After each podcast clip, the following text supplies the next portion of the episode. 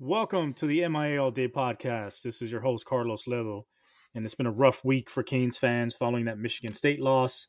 People are up in arms. The Fire Blake James, Fire Manny Diaz uh, train has left the station, and it has become a speed train, a bullet train, heading straight for the Hecht Center. Um, so to sort of break all that negative energy up, um, I have a voicemail that was left for me by my man Raul from Hialeah that I want to play for you guys. Um, he's upset and he's depressed too, but but I think it'll bring a smile to your face. So, without further delay, here's my man Raul from Hialeah.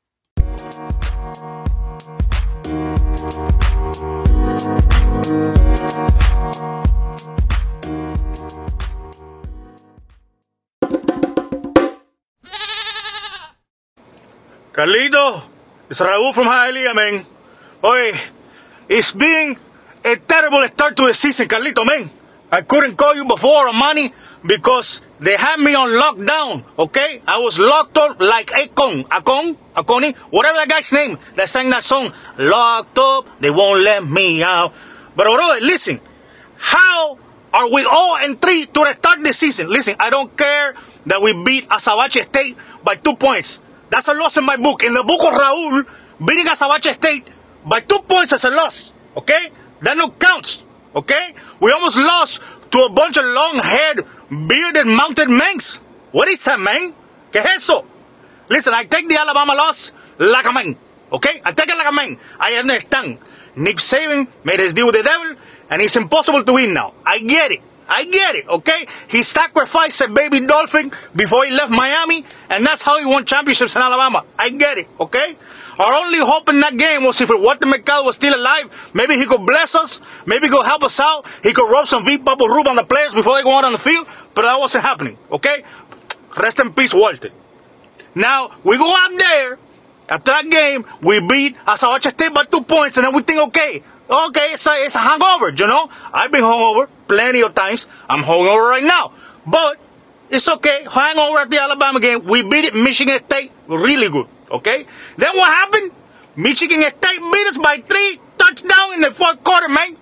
They caught three touchdowns in the fourth quarter, man. D'Eriq the King fumbles. Okay? He was playing more like a yoker than a king. He was actually the yoker that Jared Leto played in that stupid movie uh, Suicide Squad. He played it the same way in the game. Ugly and confusing. Okay?